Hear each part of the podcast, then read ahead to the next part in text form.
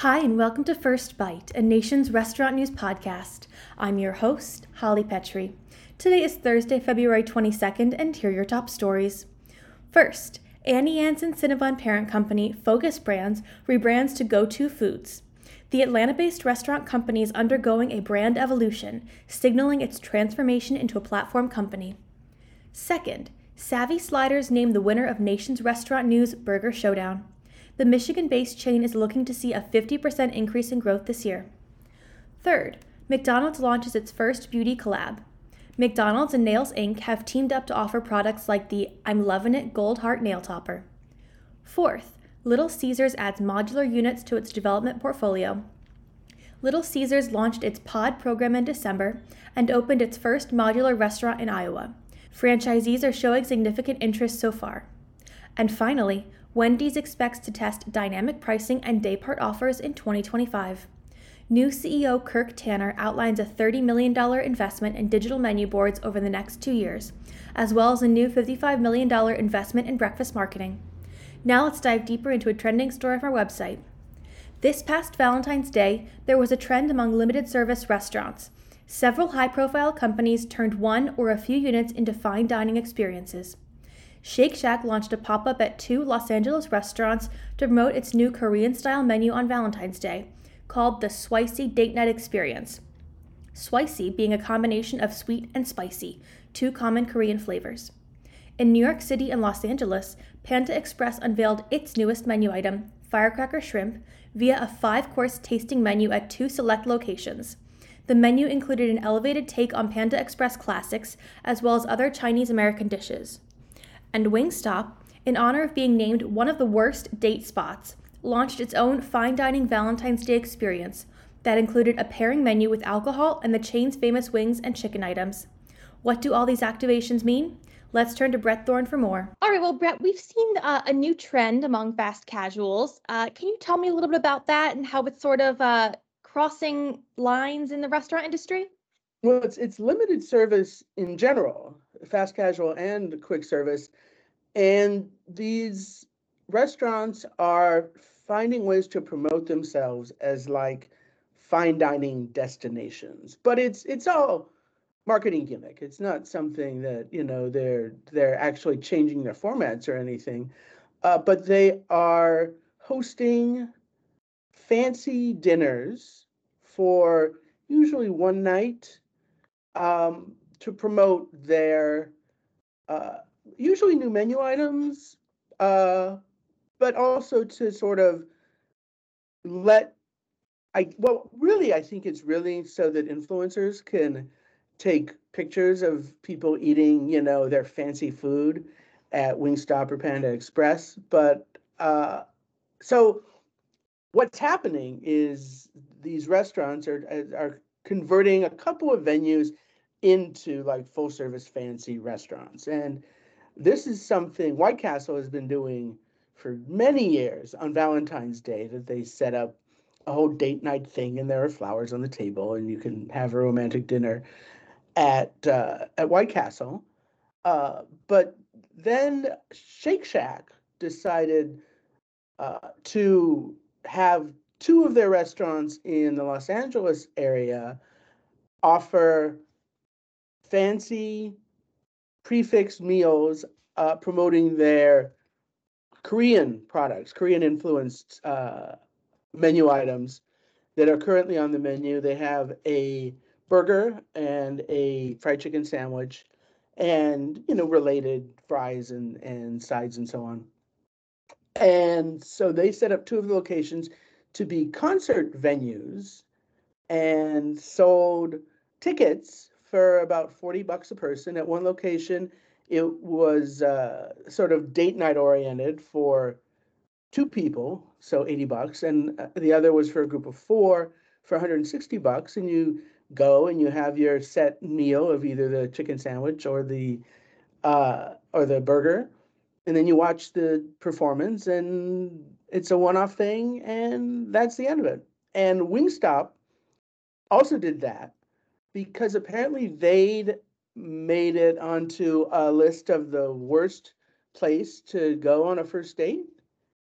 And Wingstop thought, screw you, we are not a bad place to go on a first date. So they turned just one restaurant in uh, in New York City, in Manhattan, into a fine dining full service place. And they they did a, a tasting menu in which instead of carrots and celery, they did sort of a wedge salad with carrots and celery and creme fraiche ranch dressing. And they turned their boneless wings into sliders, uh, different sliders, each using a different garnish and each uh, of one each of their many wing sauces. So, you know, there was a whole uh, gamut of different sliders. And then they uh, did a, a tasting of wings from mild to hot. And then their their chicken sandwich breast, they turned into sort of a schnitzel and promoted their new or their returning hot honey. So uh, they did a sort of hot honey schnitzel with root vegetables. And for dessert, Wingstop only has one dessert, it's a brownie. But at this location, they got out blow torches and they put sort of a marshmallow uh, sauce on top and served it in a, a, graham cracker crust. So it was like a s'mores thing. And they took a blowtorch and they torched it. Then they put a dome over it and they put smoke in it. So it was all smoking. And so you reveal the dome. Uh, oh, you pull off the dome and there is uh, a smoked brownie. Uh, and I got to go to that one. It was pretty good. Uh, all, all really tasty evening. And then Panda Express did a similar thing also in New York City to promote the return of their firecracker shrimp. And they partnered with a catering company and started out with a little tasting portion of their orange shrimp, or sorry, their orange chicken. And then they did little sandwiches of the Mongolian beef. And then the firecracker shrimp with uh, a sort of quinoa type of fried rice and some side vegetables and they did a green tea tiramisu for dessert, or a tea tiramisu, as they called it, for dessert.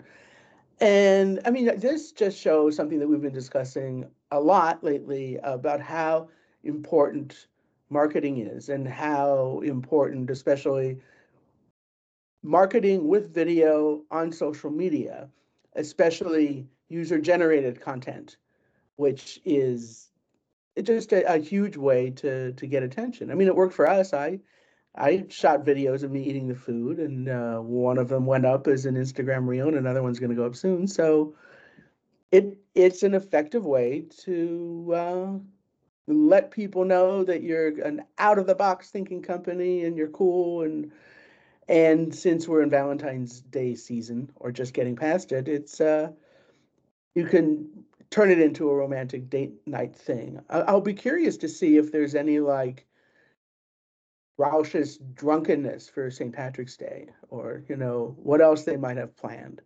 Certainly, I mean, last year, actually, now that I think of it, uh, Smashburger did a picnic in the summer where they invited a bunch of influencers and we sat down and had a festive picnic. They gave us swag, they gave us pickleball sets because everybody was playing pickleball.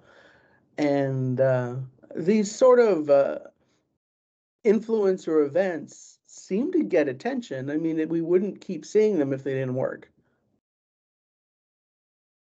I guess I'm comparing this to the recent Taco Bell event, their Live Más Live.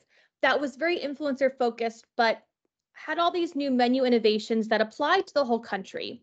And while these marketing moves from these brands are interesting and they draw attention, I think a lot of people are probably like, how how am I influenced by this? How am I implicated by this marketing move? Because it just seems like flash and bang and not a lot of substance. So I mean, what do you think those criticisms could be for these brands? Well, you know, marketing in general is is can be sort of loose and whether it's super effective can be unclear but if you're getting people's attention and getting eyeballs in front of you in a way not related to scandal or food poisoning i think you're going to get some traction you're going to be in people's minds when they drive by your brand. They might think, oh, I feel good about that brand. I'm going to go in there and get a uh, what what's the new Taco Bell empanada, a crunchinada, I think, or Crispanada. crispanada. Thank you. Yes, the crispanada, or um, the hot honey on the Wingstop wings, or the firecracker shrimp and panda. You know, the being part of somebody's consciousness, I think, is useful.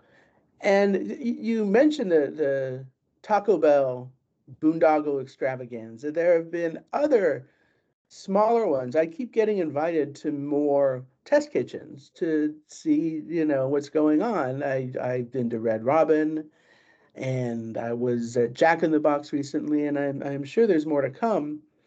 Um, it's also interesting that restaurant chains used to test menu items quietly. You know, they do it in one or two markets and sort of get an idea of what was happening. And I think because obviously every place has social media, so if you're testing something, someone's going to yell about it. Uh, so I think I think many brands are getting in front of the messaging and saying, "Hi, we're testing this stuff in in Laredo and Dubuque. So, you know, if you want to check it out, you can. And it makes my job easier that I don't have to, you know, scout things out and, and scour the internet for tested stuff. They they just let me know and the rest of the planet. So, um, I mean, I guess it, it adds to transparency, and that's a good thing. Well, I remember the Shake Shack with their truffle menu Yeah, they last year. last year. They had they had this big, you know, you could reserve spots and it sold out almost instantly. So, are any of these activations kind of mi- mirroring that or are they more of an influencer type thing rather than for the general public? Well, the uh, Wingstop one was uh, for the general public on Valentine's Day and for influencers like me the day before Valentine's Day. Uh, and I have no doubt that they sold out instantly. Uh, Panda Express, uh, I'm pretty sure was only for influencers. They did two days, and uh, it certainly got my attention. They had they had sort of a festive jazzy violinist playing and all the servers were all dressed up and and we were given uh, special non-alcoholic beverages mine was a some sort of mango specialty thing at wingstop they actually did pairings so they did a, lemon pepper lemonade which lemon pepper very trendy wing flavor very popular um, they served uh, the wings with a beer with a nice IPA, which went really well. Um, started off with some sparkling cider. So you you can get pretty fancy with these things, and uh, it, it's it's something that is unique enough that is going to get people's attention. Although I wonder if they all do it, how long is it going to be unique? Thanks so much for listening to today's episode of First Bite. We'll be back tomorrow with a brand new one. Until then, stay up to date with all your news on NRN.com.